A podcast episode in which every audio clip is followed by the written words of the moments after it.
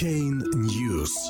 CoinCheck начинает выплаты компенсации пострадавшим клиентам. 8 марта.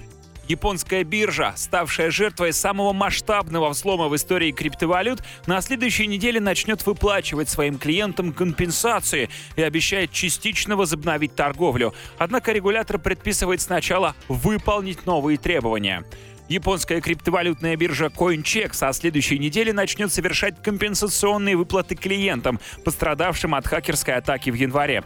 Об этом стало известно по результатам проведенной в четверг пресс-конференции, на которой присутствовали генеральный директор биржи Каичиро Вада и главный исполнительный директор Юсуки Ацука.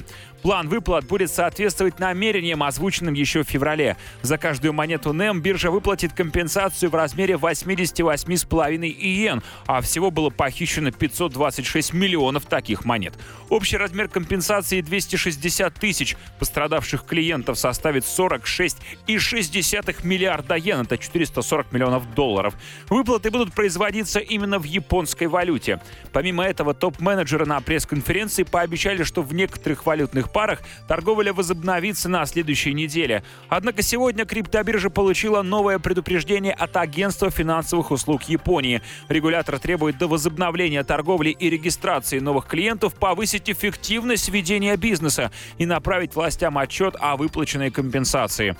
Также CoinCheck было поручено пересмотреть свою систему управления и защиты клиентов, улучшить процедуры противодействия отмыванию денег и в письменной форме предоставить отчет до 10 апреля.